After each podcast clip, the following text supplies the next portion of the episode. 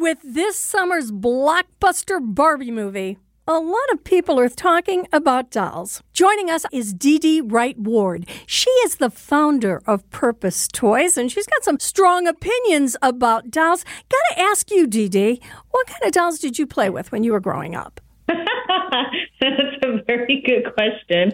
I don't know if my advisors will allow me to say, but um, let's just say I played with a lot of the traditional dolls that were pervasive across playrooms across America. One of the reasons you started a toy company, you wanted to give little girls a doll that represented them. You didn't have that growing up, did you? To a degree, I did not. There's representation that we've grown to expect in toys that's widely centered around skin tones and facial features. We took it a step further at Purpose Toys through our brand Naturalistas, we took it a step further and decided to celebrate the nuances of black hair, the differences, and to sort of, you know, kind of let the world in on what we've known the entire time is we all don't have the same hair. No, well, and not only that, but I know my friends who happen to be African American are obsessed with their hair and yes. how it's got to be. and it's like, don't touch my hair.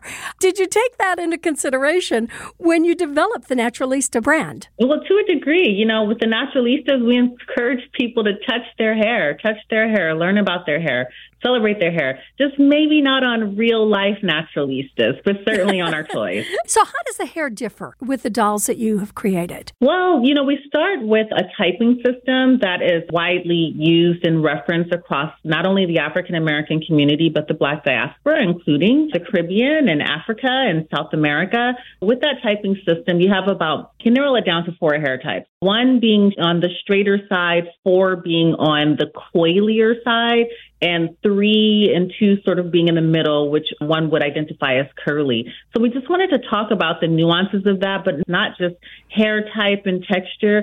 It's an entire culture that surrounds natural hair. There are tools that are specific to natural hair. There's lingo that is specific to natural hair. It's an experience. Can this hair be styled? Oh my gosh, many, many, many, many ways. The hair can be styled and washed and braided and bantooed and twisted. I mean, you name it, our hair stands up. What about style? Little girls and little boys, I guess, like to dress up their dolls. Are there particular mm-hmm. outfits that are specific to the culture? Yeah, that's actually an excellent question. So we have something called fashion packs, which are just these cute little outfits that we provide and offer in addition to the dolls. What we've done differently in the marketplace is our fashion packs are culturally specific.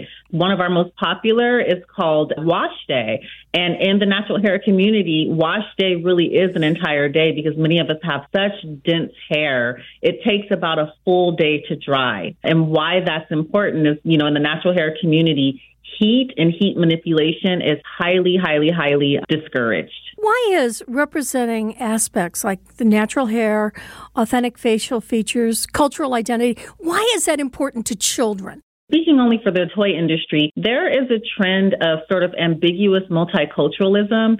And what that looks like a lot of times is then, you know, a single doll line. You'll have a doll that presents as white, a doll that presents as black, a doll that's just kind of ambiguously brown with a sort of neutral name, and then a doll that presents as Asian. That only provides a visual representation of a community, but it doesn't really delve into culture and things that are warm and familiar to us. At Purpose Toys, we took it a step further. Do you see Purpose Toys dolls representing cultures outside of what's traditional? Is that a growing market, not just in the United States, but worldwide? Absolutely. That's a very good question. So we just obtained distribution in Canada. And how this differs from the U.S. is those buyers and those retail friends of ours are looking for products that represent people who identify as Aboriginal or Indigenous, as well as people who identify as South Asian.